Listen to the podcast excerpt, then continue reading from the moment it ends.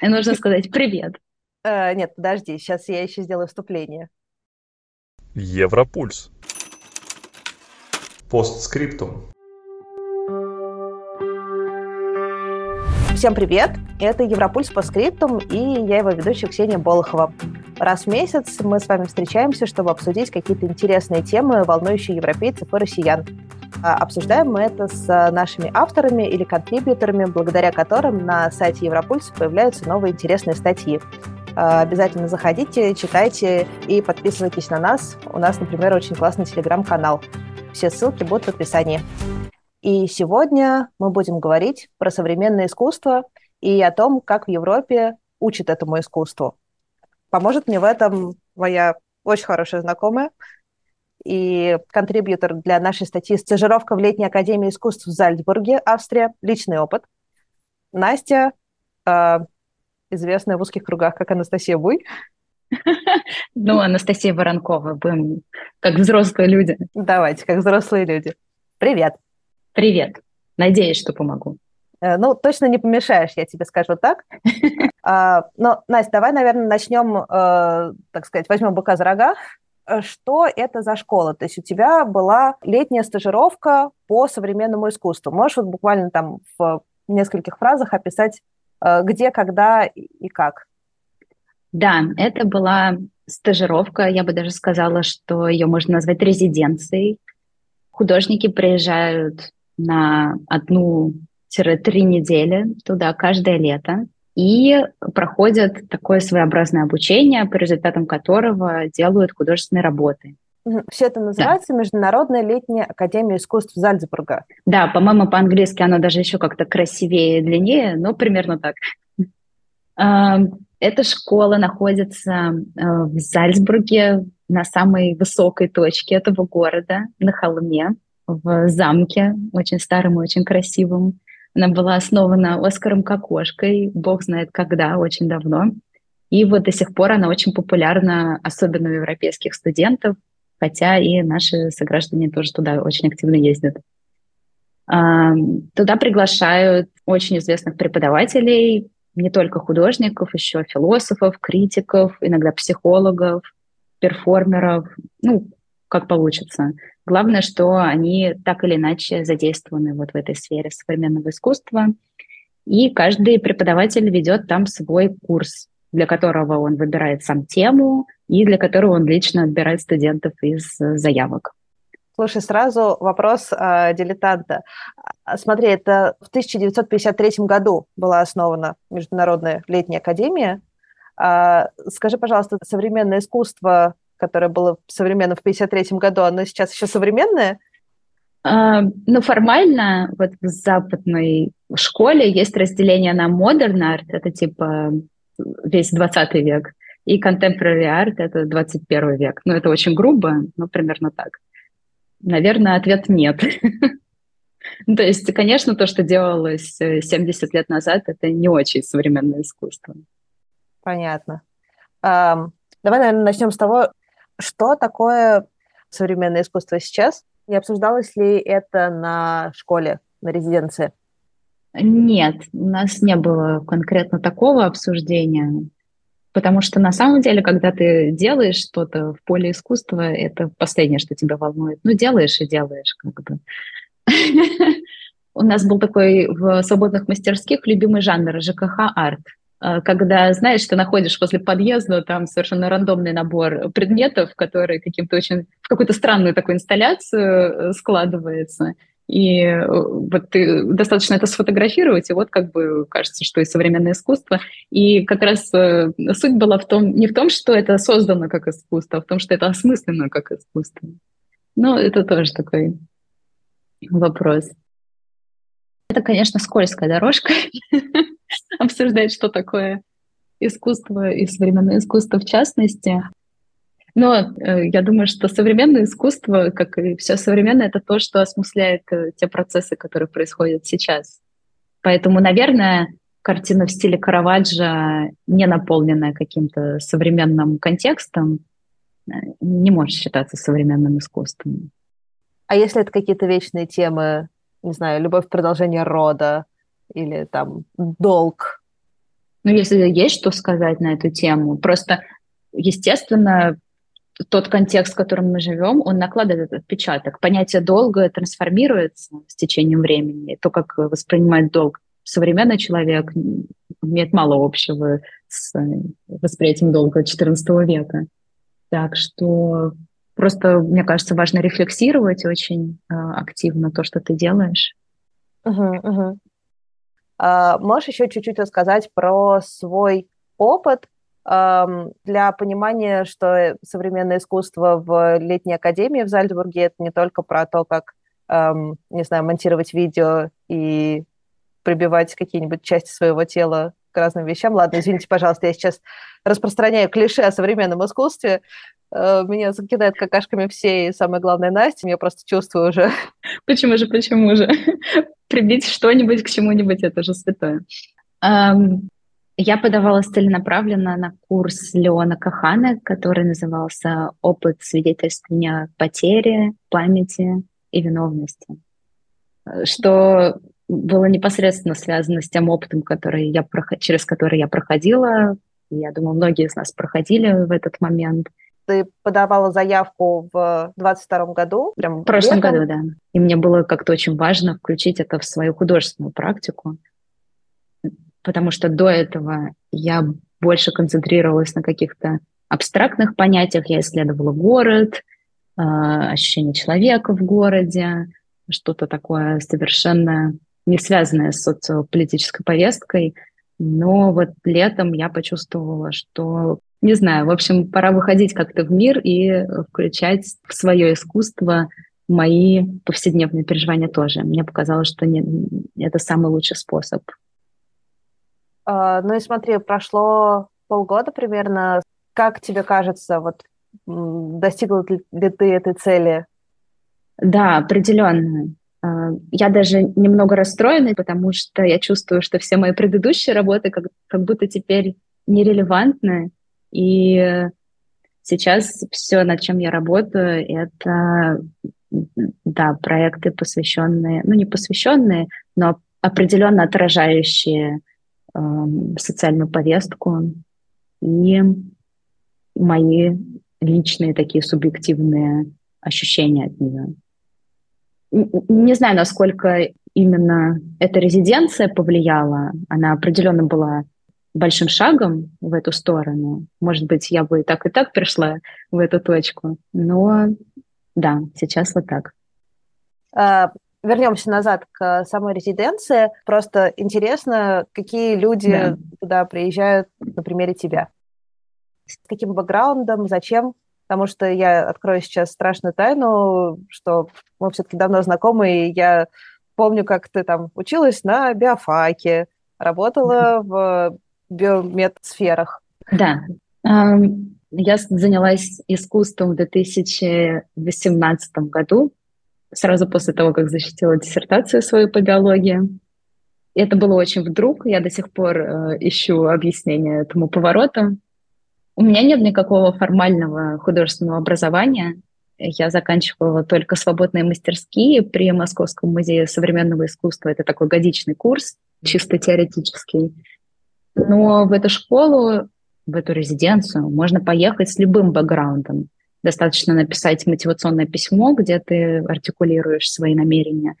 И туда приезжают часто люди, для которых, ну вот особенно живописцы, по моему опыту, для которых это скорее такое хобби, которые просто хотят а, провести пару недель в кругу единомышленников. Но приезжают и серьезные практикующие художники, у которых уже серьезное портфолио, у которых значительный опыт выставочный, и это очень круто, потому что с тобой делятся опытом, ты делишься опытом, и это вот такой обмен художественными какими-то практиками. Вот.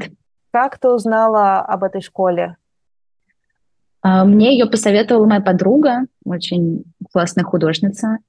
Мы с ней учились в свободных мастерских, и она ездила туда в 21 году приехала просто невероятно вдохновленная. Она только о ней говорила, насколько ее это замотивировало, насколько поворотным этапом в ее карьере это стало.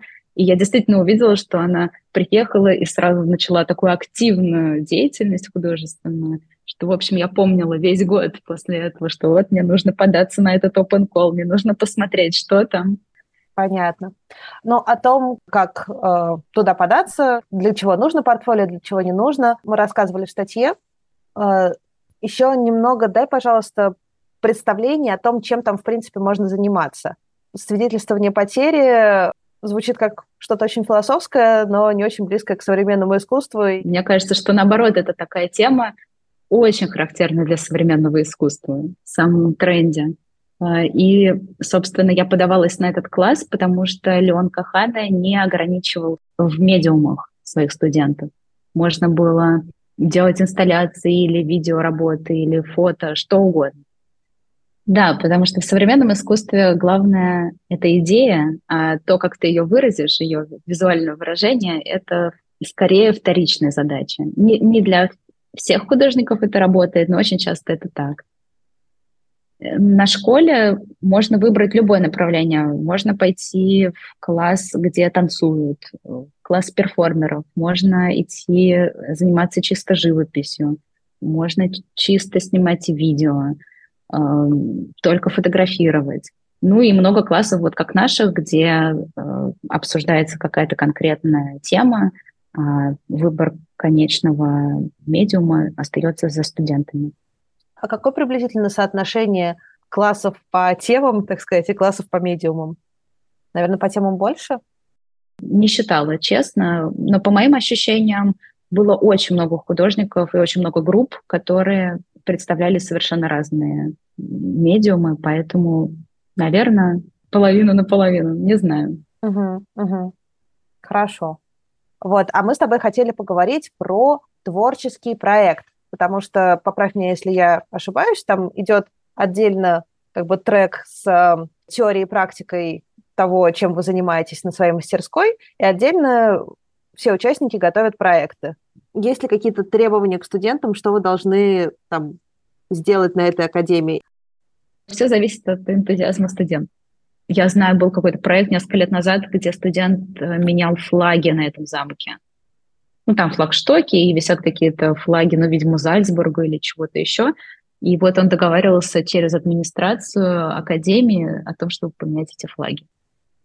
А, лично у нашей группы был такой ленивый подход – или, можно сказать, свободный, то есть как посмотреть, потому что нам Леон не давал никакого задания. Мы всю первую неделю обсуждали э, те материалы, которые он приносил, это в основном были видео, посвященные самым разным социальным потрясениям, что ли. Например, мы смотрели видео пропагандистские, снятые в нацистской Германии, или мы смотрели расследование журналистское про захват Капитолия и потом мы обсуждали это с точки зрения художественной, какие приемы были использованы или на какие идеи нас это наталкивает.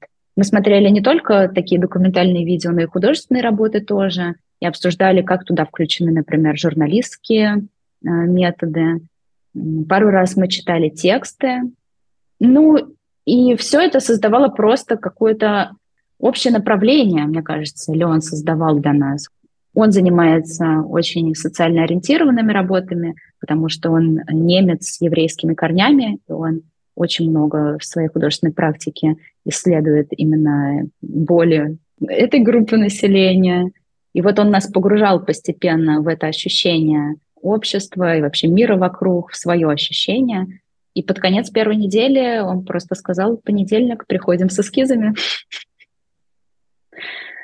Ну, плюс к этому у нас была серия портфолио ревью. Это когда э, художник показывает свое портфолио, рассказывает что-то о своих работах.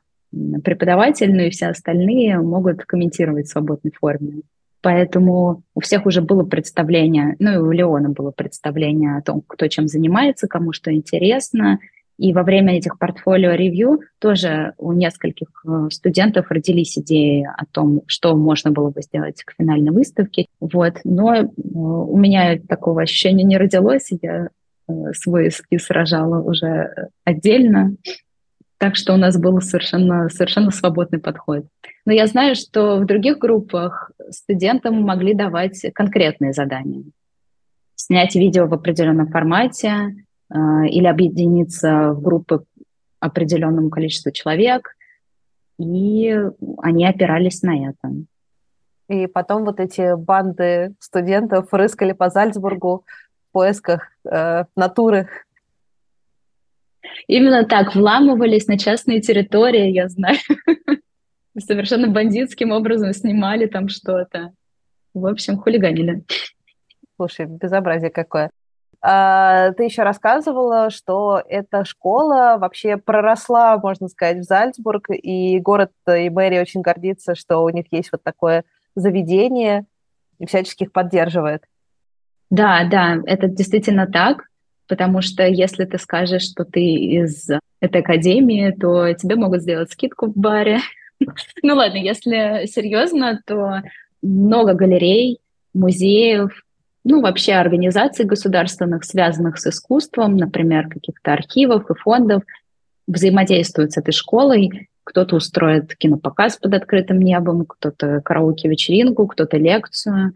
Почти все преподаватели, которые приезжают вести курсы в школу, они дают лекции.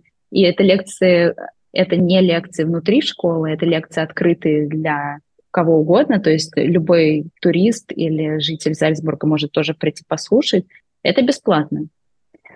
А, у нас была занятная лекция одного из преподавателей. Он позиционирует себя как техно-шаман. Я вообще-то тоже работаю в этой области, я так думаю, но он ушел куда-то совсем далеко, конечно, по этой, по этой дорожке. И э, лекция была классная, он пионер этого направления, все было здорово, народу было невероятно много, все не поместились в зал, и э, часть людей вынесла ноутбуки с прямой трансляцией его лекции, и мы сидели на улице вокруг этого ноутбука, слушали то, что он рассказывает. И в конце он решил провести техномедитацию. Значит, нужно было положить телефон себе на грудь и, значит, посылать какие-то вибрации, издавать какие-то звуки, лежать, что-то там, в общем, открывать Инстаграм в рандомный момент. И, в общем, я думаю, что это выглядело очень странно со стороны. Если и есть техношаманизм в этом мире, жители Зальцбурга его точно видели. Кто такие мы? Расскажи, пожалуйста, с кем ты там общалась, знакомилась, тусила? А, честно говоря, я никогда не, не была в таком тесном взаимодействии с таким количеством людей одновременно. Для меня, я вообще интроверт, так что для меня это был какой-то расширяющий сознание опыт. Каждый день я знакомилась с кем-нибудь интересным, с кем хотелось разговаривать много часов. Так что, да, э, например, один мой очень хороший приятель — это театральный режиссер, режиссер оперы, для него искусство — это как такой способ, э, я имею в виду визуальное искусство, это такой способ расширить свои горизонты, может быть, что-то включить э, в свои следующие постановки. Он из Вены, и сейчас вот он тоже переехал в Берлин, чему я очень рада. Да, тут Настя переехала в Германию этой осенью, после того, как вернулась с резиденции.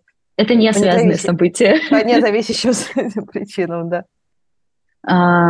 Очень мы хорошо подружились с э, танцором и перформером, который приехал 10 лет назад в Германию из Ливии. Необыкновенный человек. Мы с ним как-то сразу нашли контакт, хотя, казалось бы, такой разный культурный опыт, что может быть общего.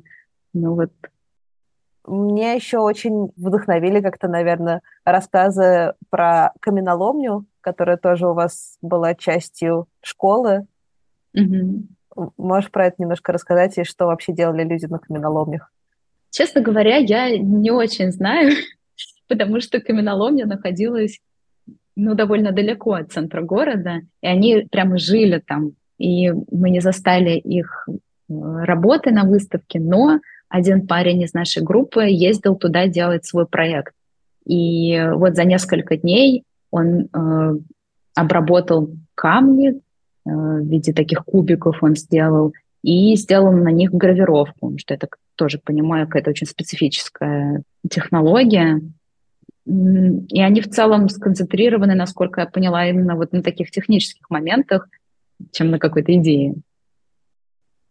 А что это была за гравировка? Как она была связана с э, осознанием потери? Э, это было три камня. Я, честно говоря, помню только один. На нем было написано название старого советского фотоаппарата. То есть он в своем творчестве очень часто обращается к советскому наследию, потому что он с постсоветского пространства, и он работает с осмыслением вот этого советского наследия. И камни были такие черные, то есть это была какая-то, наверное, отсылка к, прости господи, могильным камням. И вот на них он э, написал что-то, относящееся к советскому наследию. Ну, то есть вот у него какой-то такой процесс шел. Да, не знаю, похоже на какой-то клуб э, психологической помощи, где каждый приходит разбираться со своим наследием. Психологи идут, говорят, учиться, чтобы решить свои психологические проблемы. Наверное, так и художники. Да. Эм, давай, наверное, еще немножко про людей поговорим. Во-первых, сколько у вас человек было в группе, и типичная ли это была группа для э, школы? У вот. нас было 8 человек, а, но это, мне кажется, была самая маленькая группа. Самая большая группа были в районе 20 человек. Причем двое у нас были онлайн, потому что они не смогли доехать. Один парень был с э, Филиппин, и он не получил грант, поэтому не смог просто по финансовым обстоятельствам приехать. А вторая девочка не доехала из-за ковидных ограничений. Знаешь, наверное, надо упомянуть про гранты. Расскажи, пожалуйста, про вот эту систему, что там за гранты, как их получить. А, школа выдает 100 грантов каждый год при том, что всего там за сезон обучается порядка 300 студентов, в принципе, получить грант достаточно высокий шанс. Э, этот грант покрывает стоимость программы. В принципе, в Европе существует очень много так называемых travel грантов, которые могут компенсировать переезд, проживание. Плюс бывают программы, когда художников отправляют, ну, условно, в обмен на работу. То есть вот один художник из нашей группы, он был из Штатов, его отправил туда музей, где он работает. Он работает там как менеджер, но вот он договорился о такой возможности, что он поедет на эту стажировку слэш-резиденцию и сделает там работу, которую он передаст потом этому музею.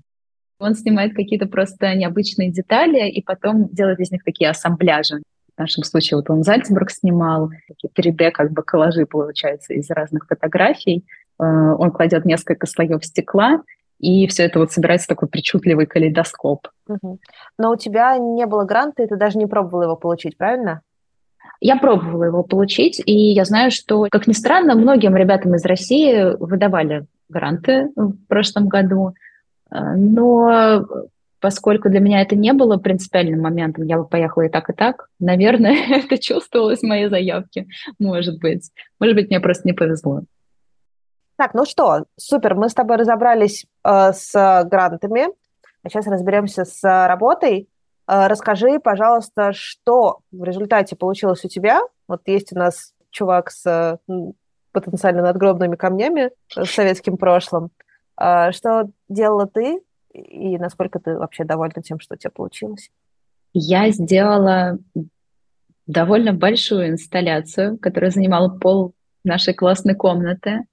Это были камни, сложенные в виде круга, восемь камней, точнее восемь кучек камней, потому что у нас был самый последний шестой этаж, на который большие камни было никак не затащить. И в центре был дисплей со странным светящимся объектом, летающим по этому дисплею. Все это было опутано лампами, проводами, колонками. Моя идея была Эм, передать вот это ощущение запутанности, э, какого-то конфуза от современного потока информации. Вот это ощущение, которое я получила за первую неделю э, общения с Леоном, от того материала, который он нам давал, у меня постоянно было ощущение, что как бы истина ускользает от нас, что как бы нету фактов. у каждого было какое-то свое мнение, у каждого были какие-то свои свидетельства, но не было никакой твердой почвы э, под ногами для интерпретации этих событий. Но, например, вот штурм Капитолия — событие крайне неоднозначное, и сложно понять, где искать вот эту опору, как, э, как для себя формировать эту картину мира, когда столько противоречивой информации, и вроде бы хочется быть объективной, но эта объективность постоянно ускользает. Я привезла с собой из Москвы несколько идей, над чем бы я могла там поработать. А это вообще э, обычное дело, что люди приезжают с какими-то уже полуфабрикатами идей? Um, нет, я бы сказала, что я поддалась своей тревоге и перебдела.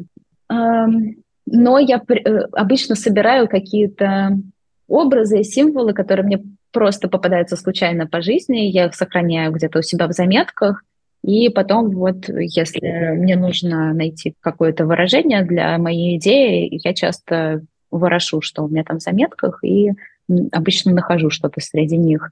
Я вот привезла образ ведьминых кругов. Это э, такие образования в лесу естественные, когда грибы вырастают таким ровным кругом, потому что это очень старые такие грибницы, у которых уже центр отмер, а э, по краям все осталось живое, и вот этот мицелий по краям, он дает э, грибы, которые мы, собственно, видим. Да, небольшая лекция по грибам. Да, ну, в общем, это выглядит очень странно. Это обычно встречается в каких-то непроходимых чащах, где не ходит человек, и вот этот мицелий не травмируется. Там вот грибы образуют такие странные круги. Выглядят довольно неестественно, и очень много всяких верований, суеверий, связанных с этими ведьмиными кругами, ну, в общем, не зря они так называются. А, посмотрев мое портфолио, Леон мне предложил сходить на старое военное кладбище каких-то наполеоновских еще времен в Зальцбурге. И когда я туда пришла, я увидела, что там могилы расположены в виде такого полукруга. То есть изначально они были в форме круга, но часть из них уже ушла под землю. И там газон тоже косят так, что остаются круги. И я увидела этот круг и подумала, что да, вот она. Считалось, что эти грибы, они вырастают на месте, где всякие э, твари, всякие создания мистические по ночам водят свои хороводы.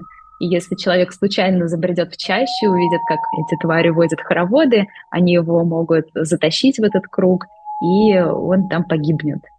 Вот. Мне показалось, что это хорошая такая аллегория с тем опытом э, информационного вот этого вихря, который, который я испытала за первую неделю. Mm-hmm. Поэтому у меня был круг из камней, и внутри, вот э, в середине был этот дисплей с а, неопознанным объектом светлым, который все никак не мог оттуда вырваться, и все это вот было опутано проводами.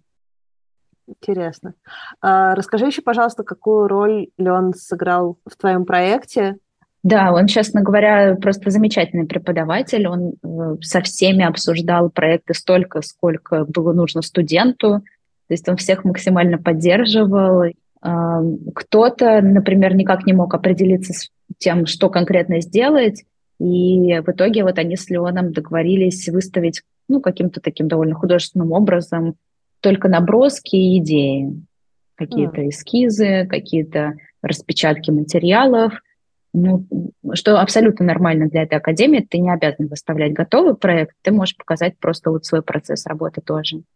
Да, и мой проект тоже, потому что когда я э, пришла к нему и сказала, мне нужно 15 э, камней, экран, колонки, 15 ламп и все такое.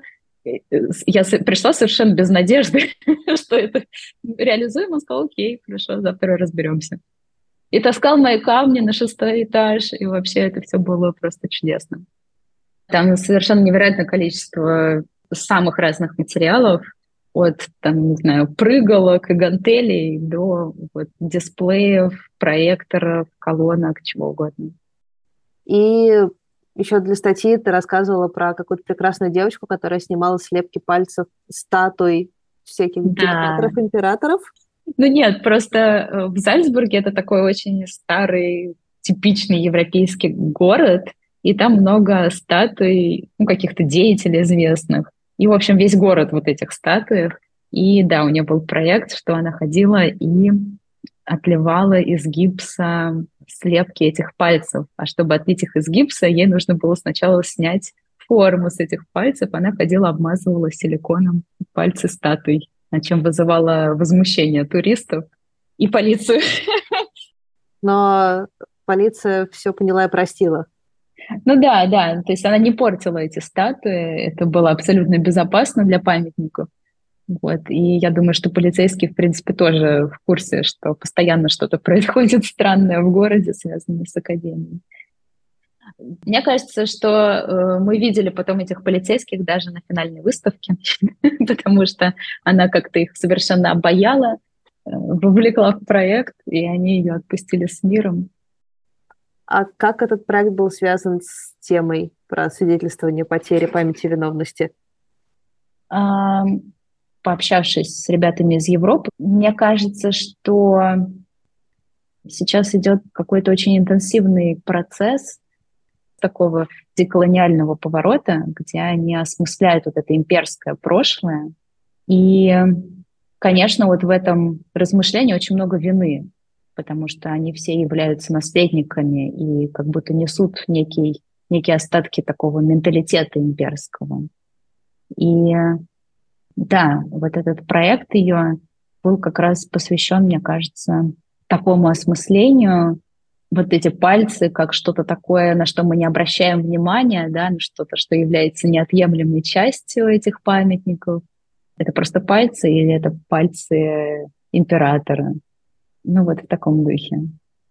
Это э, исключительно моя интерпретация. Тут э, проект хороший в том смысле, что каждый может туда что-то вложить свое. Да, но мне кажется, что многие европейские музеи, например, сейчас занимаются э, ревизией своих коллекций в этом деколониальном ключе. Насколько я знаю, речь о том, что, возможно, часть их э, фондов возвращать в страны, откуда они были вывезены? Да, это безусловно, но на самом деле это очень э, большой процесс осмысления экспонирования этих коллекций, потому что часто можно, придя в исторический музей, увидеть, например, маски ритуальные, которые используются в каких-то сакральных обрядах и которые вообще-то не предполагаются, или посмертные маски. Они не предполагаются к просмотру большим количеством людей. И это в некотором смысле такое вот разрушение сакральности, ну, наверное, для представителей этих народов это оскорбительно. Поэтому тут очень большие дискуссии по поводу того, насколько этично выставлять такие объекты. Или насколько этично, например, выставлять объекты по... Ну, их группируют часто по одному временному периоду или по одной локации. Там всегда есть этот элемент неверной интерпретации. Может быть, это тоже как-то не очень этично. То есть это такой многослойный очень вопрос. Ты не могла бы привести пример неэтичности, связанной с местом или временем локации? Я просто не совсем поняла, о чем речь. А, ну, например, часто очень предметы быта выставляют, ну вот велись раскопки в одном месте, и все предметы, которые там нашли, выставляют в одном зале. При этом э, там могут быть предметы ритуальные, а могут быть предметы бытовые. Ну, я условно говорю. И там могут быть предметы, например, если вот из одного времени, то из совершенно разных каких-то культурных э, центров. И, возможно, чашка из одной германской деревни одного времени, чашка из другой германской деревни того же времени. Уравнивать эти чашки в глазах зрителя может быть не совсем этично, потому что они несут на себе разную культурную нагрузку. Вот. И тут мы плавно переходим к, возможно, самому интригующему вопросу э, этого выпуска. Есть ли в современном искусстве именно в Европе какая-то своя специфика? Может быть, даже какие-то конкретные европейские страны? Э, потому что вот когда ты говорила про, допустим, имперское наследие, я сразу подумала про славян западных, э, у которых явно не может быть такого комплекса, потому что они сами были под гнетом Мой вопрос, собственно, в том, есть ли какая-то в Европе сейчас особенность вот этого современного дискурса, на тему которого делают какие-то арт-объекты. Я не так хорошо знакома еще с э, европейским искусством, но вот из такого моего достаточно поверхностного взгляда, мне кажется, что, возможно, это даже в некотором смысле стопорит процесс. Эм, очень быстро поменялась этическая составляющая вот за последние годы.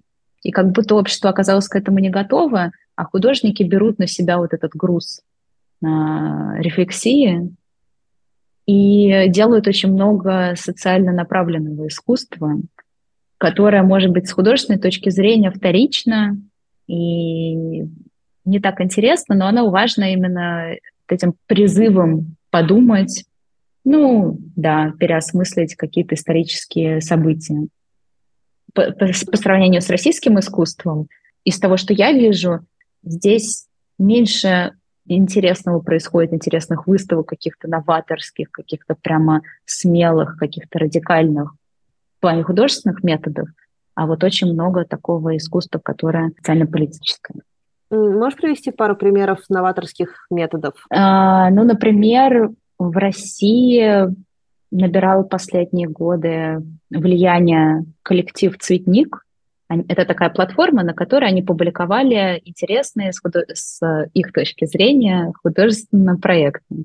И вот этот подход, который они продвигали, он основан на совершенно каких-то передовых философских, в первую очередь, течениях, малопонятных даже профессиональным критикам и профессиональным художникам часто. Мне сложно описать, это надо видеть на самом деле. Значит, точно надо ссылку давать. Да. Ну и в России очень много молодых художников и начинали работать как раз в последние годы именно в этом направлении. Вот направление какого-то чего-то темного, непонятного. Ну, если открыть любую выставку, опубликованную на цветнике, то можно увидеть, как странно они выглядят. И вот эта странность была как раз ключевым подходом. Ну, я не критик, может быть, создатели цветника сказали бы что-то еще.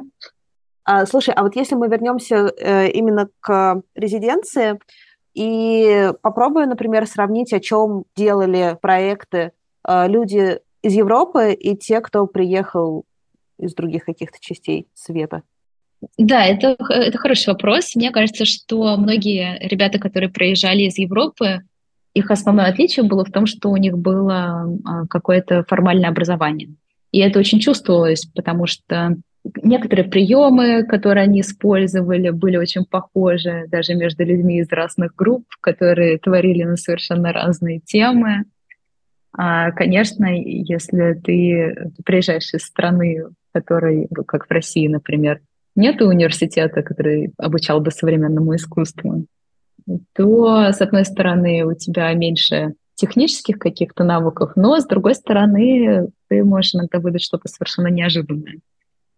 Ну вот, например, в группе по видео ребята, которые объединились в такую небольшую группировку, как раз выламывались на всякие частные территории, например, в итоге опубликовали видео, снятые с точки зрения кошки. То есть вот они там ползали по всему городу и пытались, значит, воспроизвести День кошки. Да, я помню, был такой фильм в каких-то европейских э, фестивалях, которые привозили в Россию несколько лет назад. Так что да. Ну, может быть, это была, кстати, какая-то отсылка. Ну, выглядело очень странно, короче.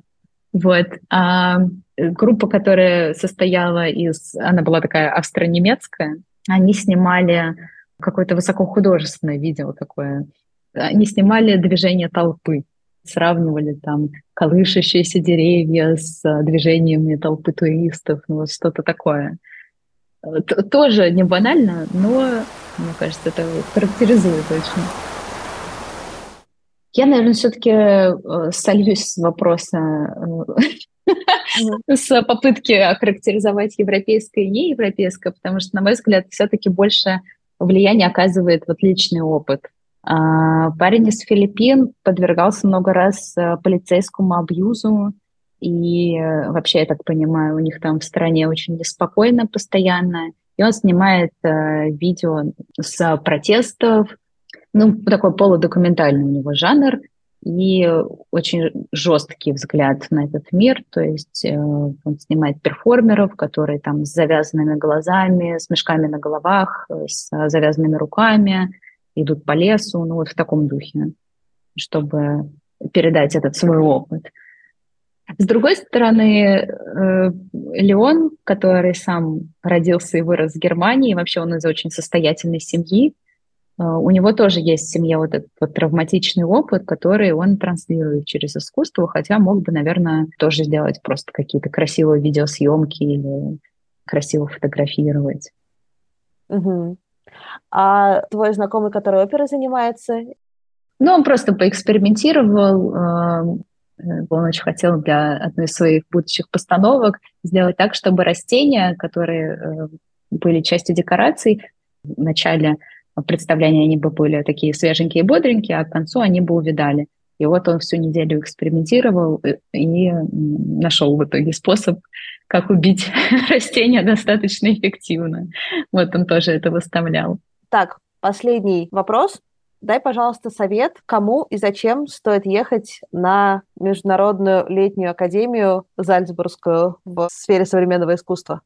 Я думаю, что нужно ехать всем, кто так или иначе занимается искусством и хочет побыть в среде единомышленников, погрузиться прямо с головой в художественный процесс. Это просто чудесное место для такого. Даже если занимаешься непрофессионально, мне кажется, все равно будет круто. Но если профессионально, то тем более, потому что вот что точно сильно отличалось от моего российского опыта, это тот уровень поддержки и принятия моей работы, которую я там получила. Так что ехать всем.